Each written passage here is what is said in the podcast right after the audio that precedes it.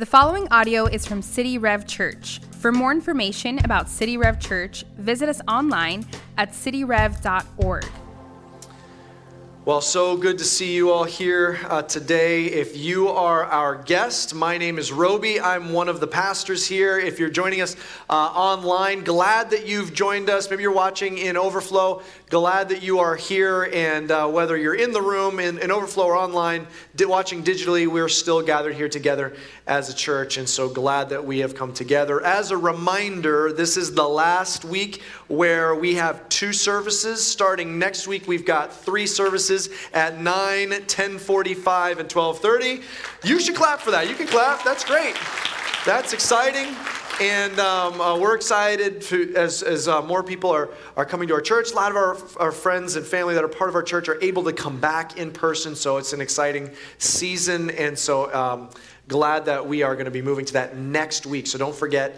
Um, and also, if you're here this weekend, we are in a series called Faith and Logic, and it's part three.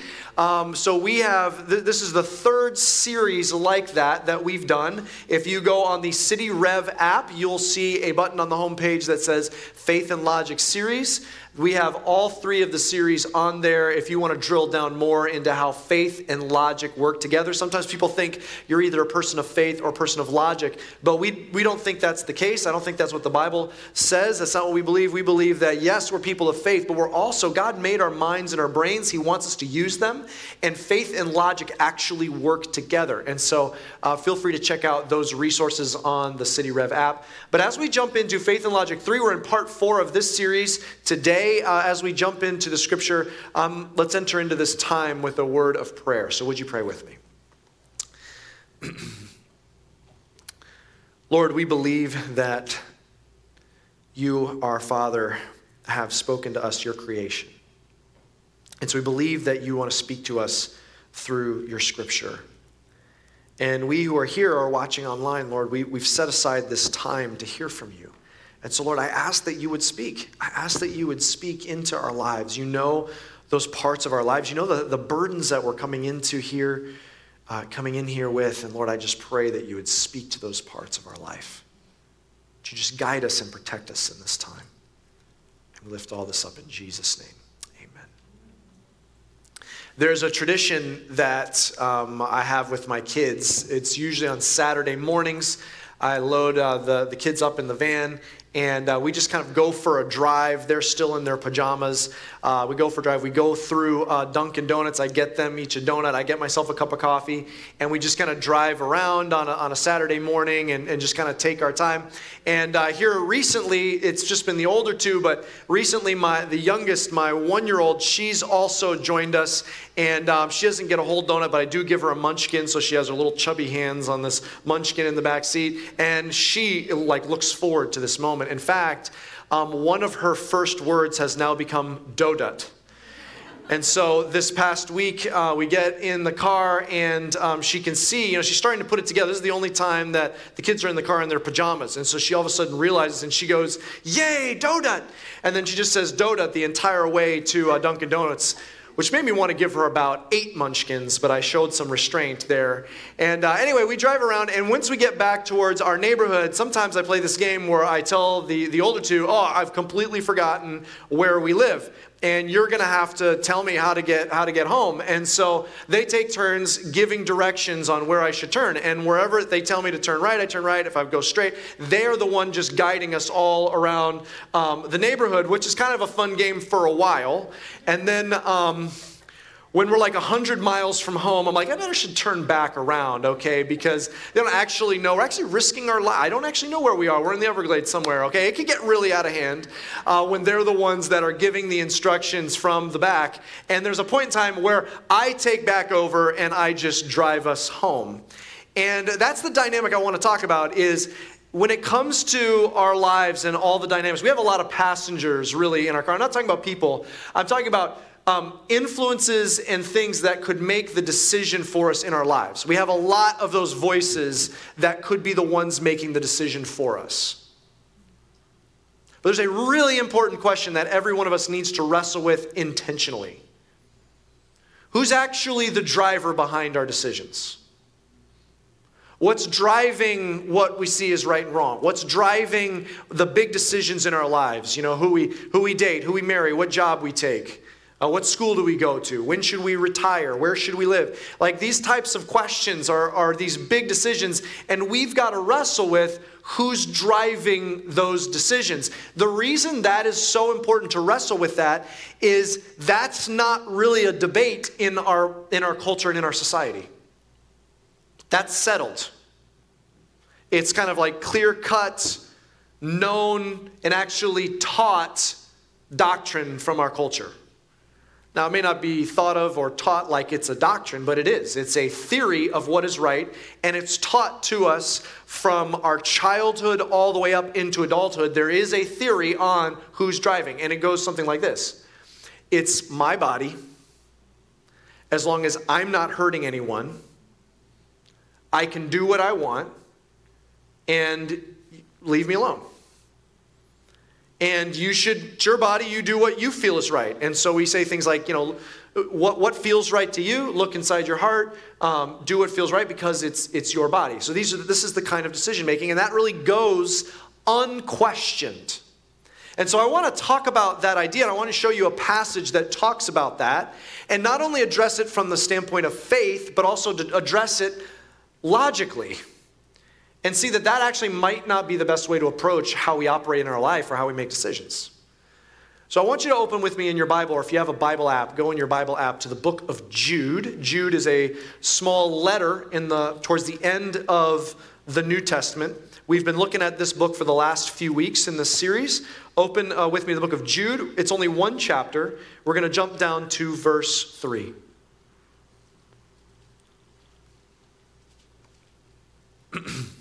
Jude verse three, here's what he says. This is kind of the, the meat, the content of the letter. Here's what he says.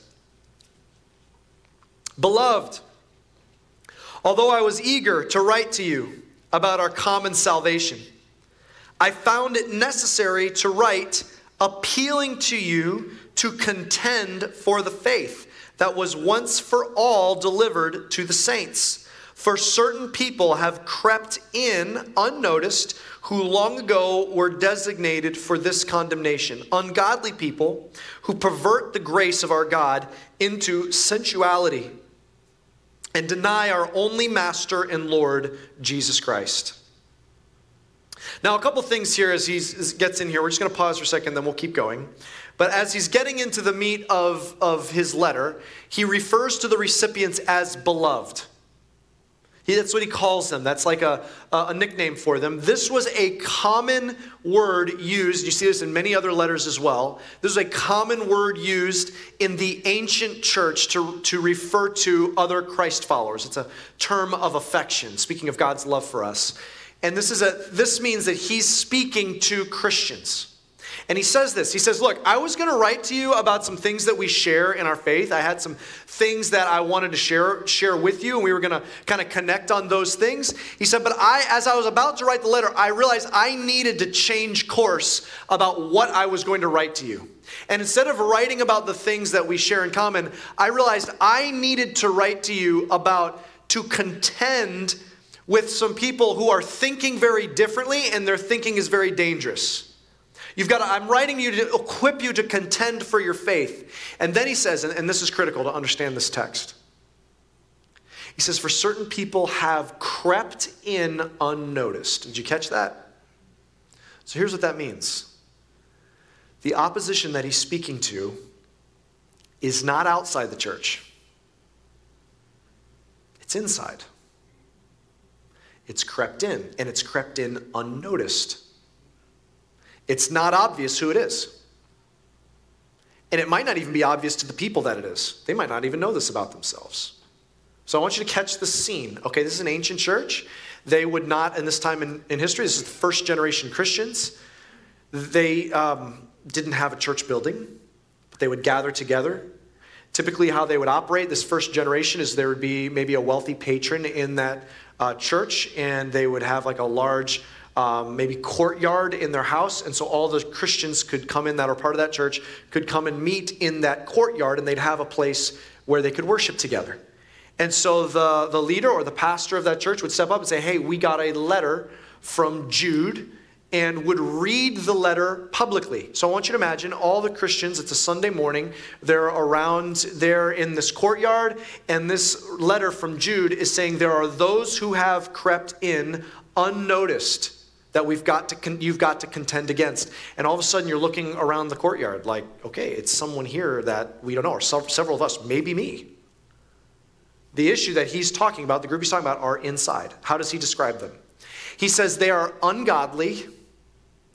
They're perverting the grace of Jesus for their own sensuality. Now, when we use the word sensuality in a modern context, we mean almost exclusively sexuality, and that is definitely a part of the idea of sensuality here, but this is talking in an even broader context, just the things that are fleshly, the impulses and cravings of the body, uh, of the emotions, the things we want, the things of the flesh. And so what's happening is that there are people that are wanting to do what they're, they're, they can't say no, they won't say no to their bodies. And so they're perverting the grace. They're living in ungodliness, and they're perverting the grace of Jesus. So here's what's interesting. These people actually know the grace of Jesus. They know about the gospel. They know that Jesus who walked on the earth, some of them had seen Jesus, like Jude. I mean, they'd seen, this is the first generation. They know that Jesus was actually God, the creator in the flesh, who came, was crucified brutally on a cross. His body just maimed, probably without, beyond recognition, maimed on, on this cross. Died, was buried. And then on Sunday morning, rose again from the dead, defeating death itself, forgiving sins. And then has offered himself to be the Savior, the rescuer, the Messiah for humanity. These knew that these are these believers knew that story. They knew of the grace, the forgiveness offered through Jesus. But they perverted it. So what did that mean? They they were saying, well, look, I just really want to do this. God will forgive me. This is kind of what they were saying. They're abusing that grace. And here's what he, he then ends by saying. And in so doing, they're denying Jesus as their master and Lord. They're denying him as Jesus Christ. So there's two things. They're denying him as master and Lord and denying him as Christ, the Messiah.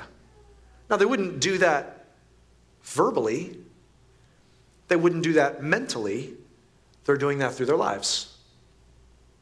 Now, it has more to say about this. Let's, let's jump down and, and see what he says next. Um, let's jump down to verse eight.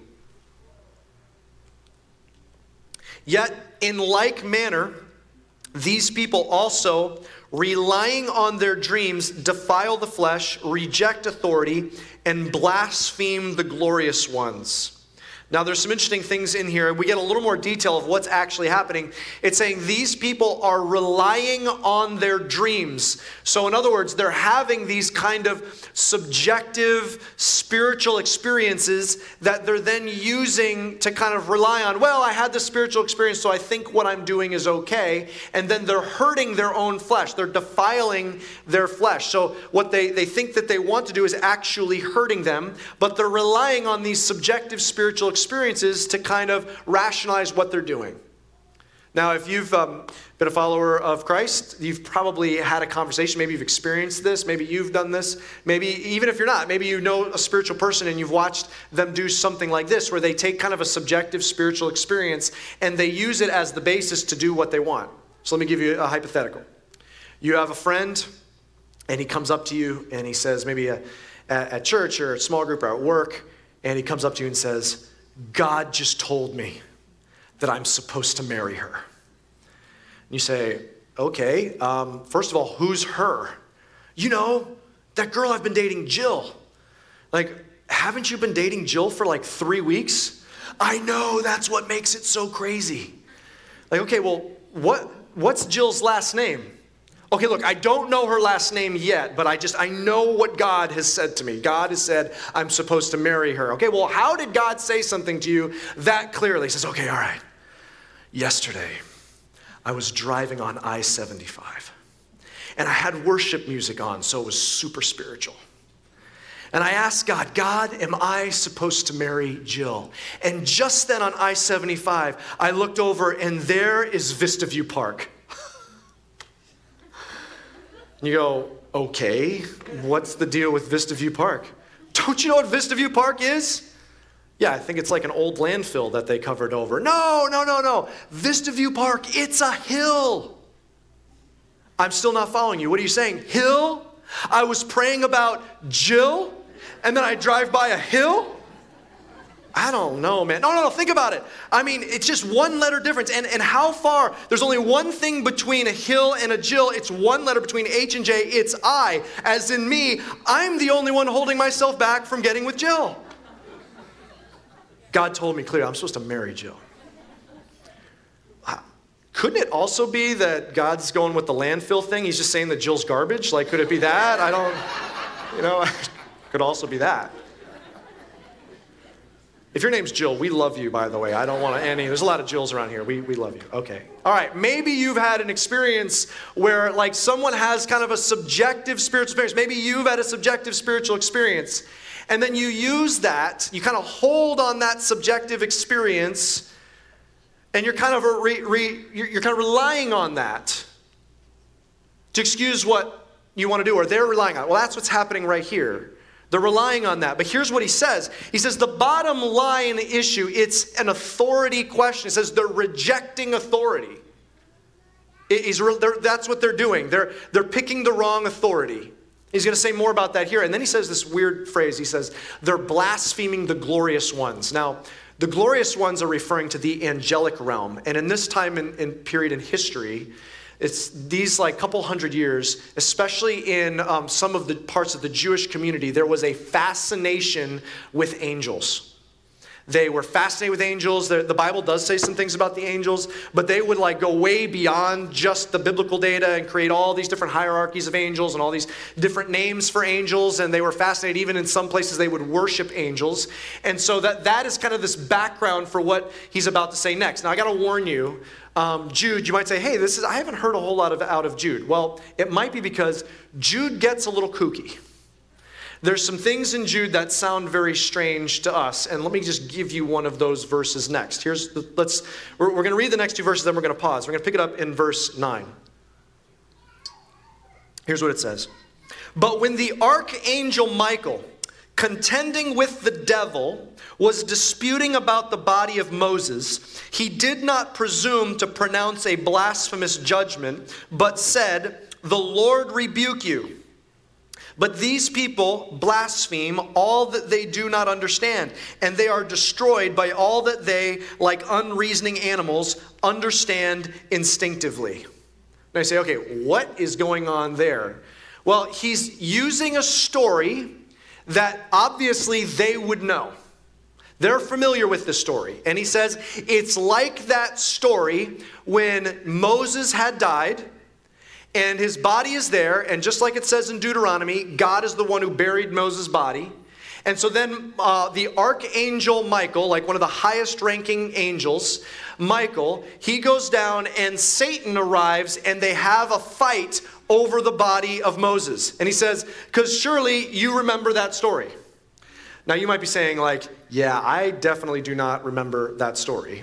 And if you don't remember that story, it's okay. That is a story that is not actually in the Bible. That's not a story in the Bible. And we actually do not have the ancient source that had that written down. He's pulling it from a source, and we actually do know the name of the source because some of the ancient church fathers, a couple of them, when they're writing a commentary on Jude, they made a note. They knew and had read the source that he was talking about. So it's an ancient source that's been lost. Now, why is Jude using some of these weird sources and these weird stories? In fact, in other places in Jude, it's notorious, this book, for Jude appealing to some of these weird sources outside the Bible, along with a lot of biblical sources. Why? Scholars have noted that Jude has a very sophisticated rhetorical strategy throughout the book of Jude. He's obviously got training at some point on how to do this. And so he's not only making a biblical argument. I think what's happening here is he's not just making a biblical argument. He's using the texts that his opponents know well and hold dear. And he's actually going to argue them not just from the Bible, but from their texts as well. You follow me here? Doesn't look like you follow me. Okay, but I, we're, we're going to keep going. I think you are tracking with me.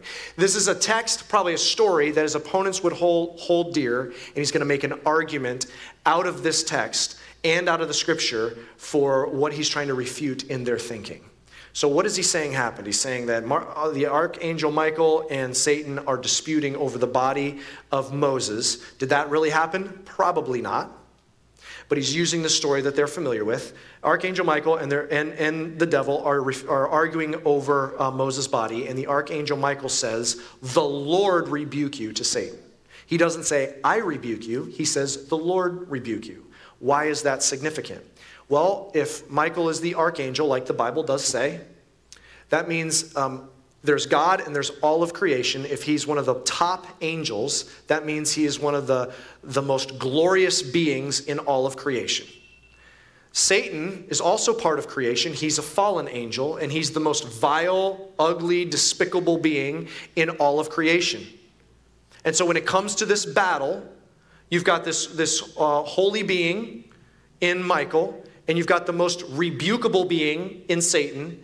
But yet even Michael does not have the audacity to step into the realm of what's God's. He, he's, he humbly knows his limit and simply says, "The Lord rebuke you," rather than authoritatively saying something that is not his business to say. And he's using his opponent's story to say, when you make up stuff spiritually, even your own stories say, you're talking about something you don't know anything about. You're talking about things, I mean, you can't just have an experience and then tell God what he's like. You can't just have an experience or a thought or a feeling and say, "Well, I know that God wants this." That's for God to say. We don't put words in God's mouth. And he's cautioning. He's showing them even from their stories that this is the dynamic. And he says, really, it comes down to this. They're operating out of their instinct. And he says, I don't know if you caught this, like animals. In other words, if they're letting their bodies make the decision, this is what I want to do, this is what I feel like doing, this is what my body wants, they've reduced themselves to basically being an animal, because that's what an animal does. And in so doing, they're defiling and they're destroying their bodies. In other words, if I could just put this like in just the most clean, just basic way, here's what Jude's saying. There's people in that church, they're just making stuff up spiritually so they can do what they want with their bodies. They're just making stuff up spiritually so that they can do what they want with their bodies. Ultimately, it's an authority issue. We've got to answer the question, who's driving my decisions and the way I live? Who's behind the steering wheel? Who's calling the shots?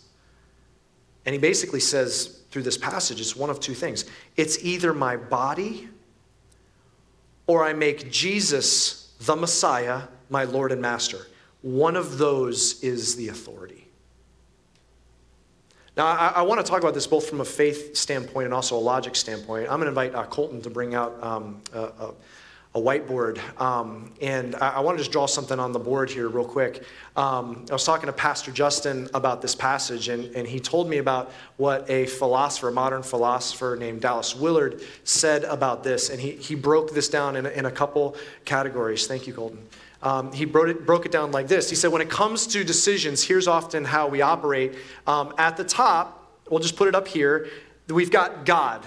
Not my theory of God, not my beliefs of God, not my feelings about God, but if God is real, then he is a being, you know, and, and he has a reality about him. In the same way that you are a being, and it doesn't matter what I or anyone wants to think about you, there is a reality about you. If I just feel like you have four arms, that doesn't mean you have four arms. You are a being, objectively. So there is the, the being of God.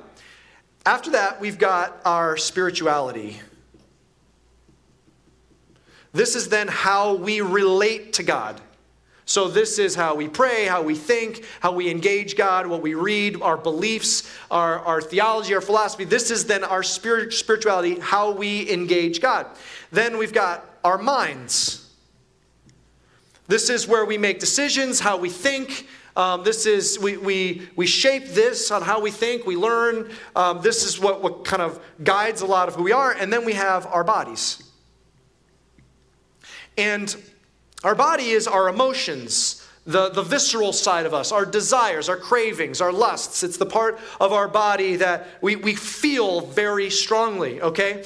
And, and here's how this theory goes. We make decisions. We've got to figure out a starting place. Where do we start in our decisions? Because wherever we start, it affects the other ones. And this is definitive both ways. There's not debate as to which is right, depending on who you talk to. Our society is very clear. Our society says, look, it's my body. I'm going to do what I want with my body. I'm going to look inside, and what feels right, I'm going to do it as long as I'm not hurting anyone. So it starts with the body. So it's very clear the way our society operates is that it starts with the body. So here's how this works. Well, this is what feels right to me. This is what I want to do.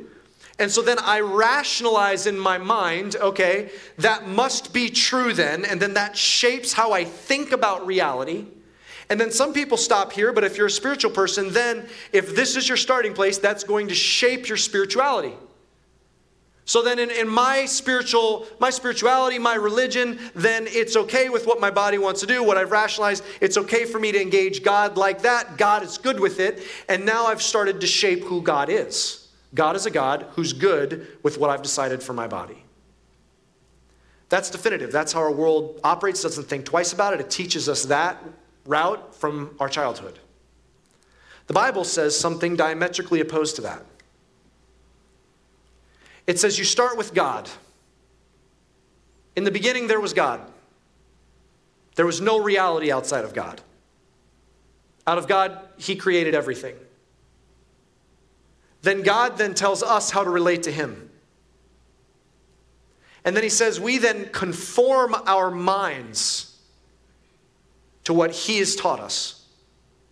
And then we guide our bodies based on this. We have to decide what's driving. Is it God or is it our bodies? And, and then you say, look, I mean, I know how I feel. God is this big, mysterious, invisible being. And so it's like, you know, I, it's easy to know. And this is how the world would say. I mean, here's it breaks down this. I, I know that God requires faith, but what I want to do is I want to show you the logic behind this. Because the logic is definitive. Really what has to happen is we've got to decide which of these two ends of, of this paradigm, which of these ends is a fixed, concrete, objective reality, and which is a moldable, changeable, subjective reality. And our world says, look, my body is my body is what it is. I can't change it. I know how I feel. I know how I feel right now. I know what I want. That that is for sure. I feel it. But God, I don't know who God is. Everyone has a different view of God. Everyone's allowed to have a different view of God. So this has got to be the objective reality. This has got to be the changeable, subjective reality. But can I share with you why that's illogical? If you believe that there is such a being as God, not just some higher alien, but that there is a God, that means He invented reality. He's the most concrete, objective being in existence. By definition, that's just logic. He, he is the definer of all other reality. You can't change Him. And our bodies, even though we're in our bodies and we feel those so strongly, feeling them so strongly has shown us how changing, subjective, and unpredictable our bodies are. Let's go back to our buddy who's trying to decide if he should uh, marry uh, this girl that he's dating. Because, you know, here's the, here's how, I mean, if you think about it, every T V show, every movie, if there's a big decision for one of the characters, oh, I don't know, should I sleep with this person? Should I move in with this person? Should I marry this person? Should I take this job? You know, should I, you know, what should I, should I move? Here's how that conversation always ends up. You watch. The characters around that person, they ask them basically one set of questions. What do you feel is right? You just got to figure out what you want. Listen to your heart. You'll know it when it happens. All of that is directing big decisions based on the body. Not, what does God want? So our friend goes and he's on, going on a date. On his way, he's like, okay, I've got to decide. What do I want? Do I? What's really inside? Because that's a hard thing to discern. So he's on his way and he's like, okay, I'm going to figure out what if I'm supposed to marry this girl and what do I want? And he knocks on the door of her apartment. She opens her apartment and there she's standing and she looks stunning. And his heart soars and his mind is just swirling. He's like, I know this is the girl. I, I feel like this, because he's starting with his body. I want to feel like this all the time. I want to be with this girl. This is the one I'm supposed to marry. I, I know this is the one. They He walks her to the car. He lets her in the door. He skips around the car and jumps in. And they have a great conversation on, on their way to dinner. They sit down at the restaurant. And over the course of this conversation, she says something that he's like, man, that sounded weird.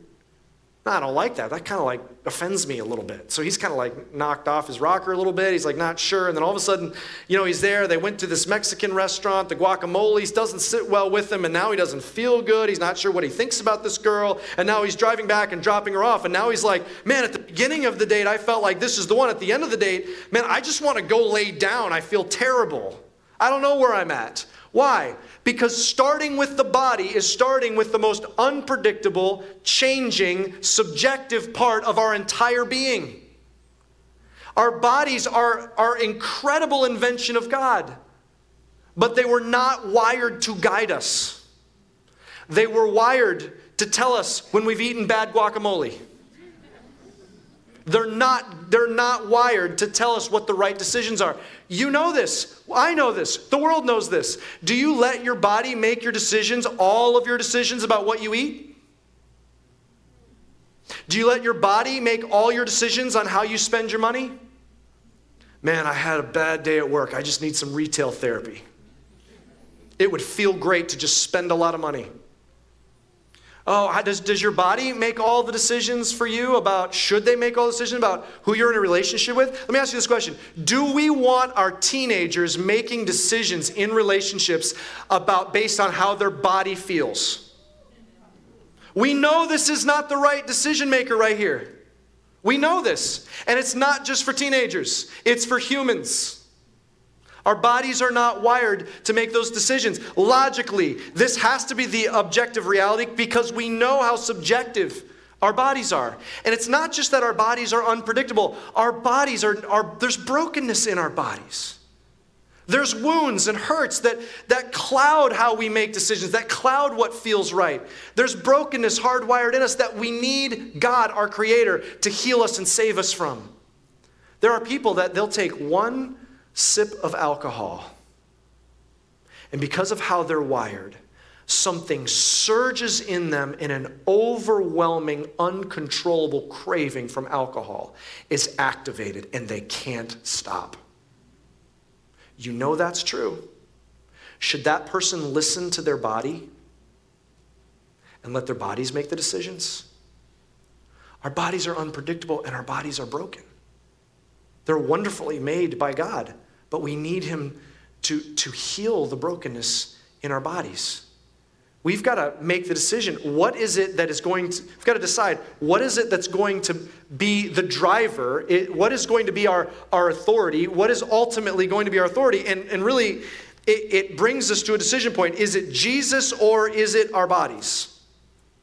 And it's not, I want you to hear what he's saying. His logic is not, look, I want to, uh, I, it's better be Jesus because, I, you know, that's what God wants. He wants you to just constantly just, you know, discipline your body and torture your body and confine your body to prove that you love him. No, that's not what he's saying. He's saying because when you let your body make the decisions, you are headed to defiling and destroying your body. That's what he's saying.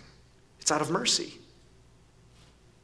If you're making decisions based on your body as if looking inside and doing what feels right, please choose a different master. But I want to dig into this application here because remember who the audience of this letter was. It's not the people outside. It's people inside the church. It's crept in. It's for us. two thousand years later, to look around our courtyard and really look inside our hearts. Am I spiritually making stuff up so I can do what I want with my body. Say, man, do Christians do that? Yeah, let, let me give you just one example uh, of many. You know, every time um, we're going through a series where we're opening the Bible and talking about what the Bible says, what Jesus, our master and authority, our, our Lord, says about how we should handle money, every time we have a series, which is not what this series is about, it's not what today's about, but every time we, we do a series like that, hey, what, Jesus, what do you want us to do when it comes to money? Every time we go through one of those series, p- some people leave the church.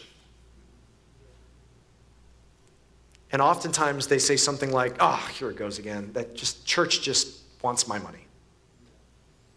And you know, in, in empathy and compassion, I know that some of those people have really been deeply hurt by a church that maybe that was their heart or mishandled something. And that, that's sin. That's terrible. And that there's wounds and hurt and baggage that they're processing through. And, and they need to process through that. But another part of the key phrase there was, my money. If I'm not the Lord and master of my life, I have no money. It belongs to Jesus. It's all his. Everything I own, everything, every part of my being, I've renounced it all and said, it's all yours, Jesus. So of course, we're going to be a church that opens up the scripture and say, Jesus, what do you want me to do with every part of my life? My body, my relationships, my sexuality, my time, my finances, my resource, my gifting, my dreams, my hopes. It's all yours. Lord, what do you want me to do with it? But here's what we often do. Sometimes as Christians, we make stuff up spiritually so we can do what we want with our bodies. We say like, well, I know what the Bible says, but I don't know. I mean, I've prayed about it and I really have a peace about it. That means I no longer feel conviction. The Bible doesn't say that's a peace. The Bible says that's hard-heartedness. We say, you know what, I, look, I, I know what the Bible says, but, you know, I had this time, this moment with God, and, and you know what, he's good with it. Like, he gave me the green light. Like, I know it's okay. Like, maybe for other people it's wrong, but for me and God, I've decided what my body wants, and so I've I've decided, even though he said his word is the same yesterday, today, forever, I've decided in my relationship with God that God is good with it.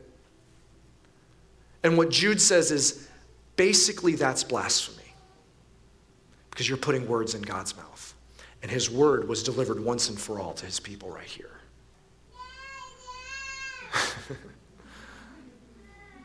He says, sometimes we say, I have a peace with it. Sometimes we say, yeah, God's given me a green light with it. Sometimes what we say is, sometimes we say, ah, you know what, I, God will forgive me. I know, it's not really that big of a deal. I'm making light of, of the sin in my life. But yeah, I know God's going to forgive me because I believe in Jesus and his grace overflows. And so I'm, I'm flippant and I do exactly what it's saying in here. I just, I minimize, I abuse grace. The question is, man, who, what's making the decision? Is it Jesus as our Lord and Savior, or is it my body? And I believe that God has set an appointment for some, for some followers of Jesus. God has set an appointment today. And he's saying, look, I want you to turn away from that. Not to restrict you, but to free you from destroying your body. There, Because sometimes what Christians do is they say, look, I know what the Bible says about not having sex before marriage, but you know, like, I think we're probably going to get married anyway, and it's just more convenient if we move in together and have an active sexual relationship. So we're living together, and it works. I mean, I don't know, I don't know where I'd go if I moved out. And so, you know, I'm going to do this, and, and I, it's fine. It's fine. God will forgive me, or I'm not perfect. He knows I'm not perfect. Or you know what? He just wants me to be happy. And so rationalize our life. Or there's believers that are just dabbling in things that are just headed towards defiling and destroying their body. So it's a, a man or a woman who's dabbling in pornography. Well, it's, I'm not hurting anybody. It's my own body. And I, you know, I feel like God's good with it. So I'm going to do this and, and, you know, he'll just forgive me, you know, one day it, it'll be fine. Or there's this, you know, there's this emotional affair I'm having, or maybe there's this this uh, affair that uh, actual physical affair. But you know what? Look, my spouse is just, I mean, God wants me to be happy, and my spouse is not making me happy, and this person over here is making me happy. So I'm just going to experiment with this. I'm not giving up on this, and I don't know how to. Look, I can't figure it all out spiritually, but I know what my body wants, and it makes sense to me. So God must be good with it. Please. Your heavenly Father is calling you to not, please do not destroy your body and your life, because you're not just hurting yourself. You're hurting those around you who love you. There are believers that are dabbling in, in substance dependence or with substance abuse, with drugs or with alcohol, and they're abusing it, and they laugh it off like, ah, it's just a joke, as if it's they're just abusing grace. And he's saying, look, when you give yourself, when you let your body make decisions on those things, you're harming and breaking and hurting yourself. And he's trying to set you free. May he find us as a church that when he comes and says, and he's calling us back to him, that we respond.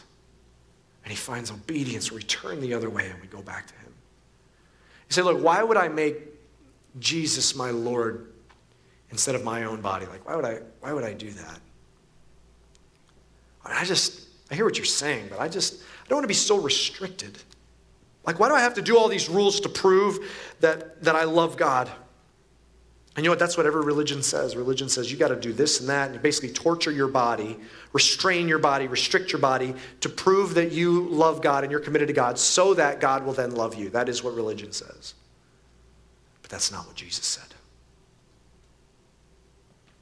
No, Jesus tortured his body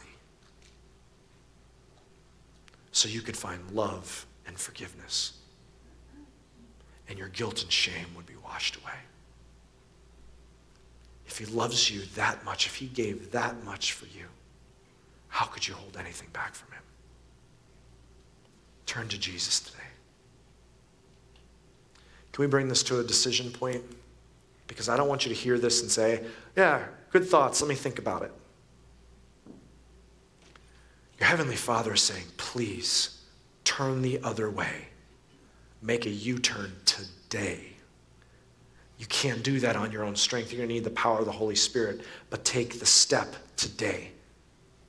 Don't put that decision off. That's just your flesh flailing, wanting to hold on to what it wants. But it's not wired to be your guide. Jesus is your guide.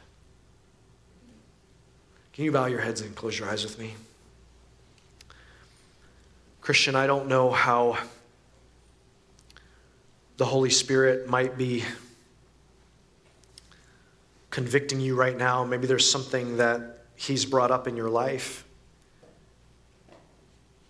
and you're trying to avoid it right now in this moment, and maybe your flesh is rearing back. You're feeling maybe anger. You're feeling dread. And your flesh is now, what your flesh is doing is it's now engaging the mind.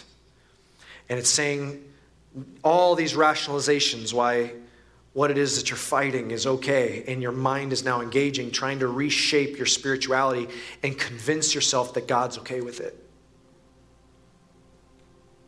But you cannot change God. He is unchanging. And he has spoken into our, into our world and into our lives, timeless, once for all truth. And here's what you need to hear first. He loves you. He's your Father, and he's brought you into his house today because he wants you to know that he loves you even in the midst of what you're doing. He accepts you even in the midst of what you're doing. But he's not going to leave you in the midst of what you're doing, and he's going to he's going to strengthen you, and he's going to empower you to walk out of this. And he's going to conform your mind, and he's going to help you guide your body. And so would you surrender to your loving Father who loves you so much? Give the authority back to your Messiah, the one who gave up everything to save you. His body was tortured. What could we hold back from him? Would you make that decision today? Say, today's the day. I'm going to turn away from that, and I'm going to look to you with Holy Spirit to empower me. Make the decision today. Take steps today. Some of you, this is a moment where you need to take a step and turn to Jesus and say, I want Jesus to be my Lord and Savior.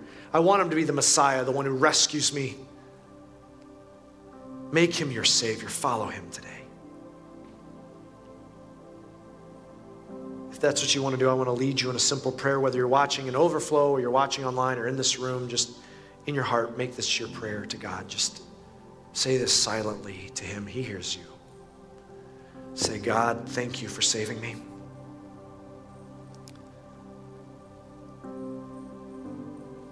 I believe you sent Jesus to die to pay for my sins.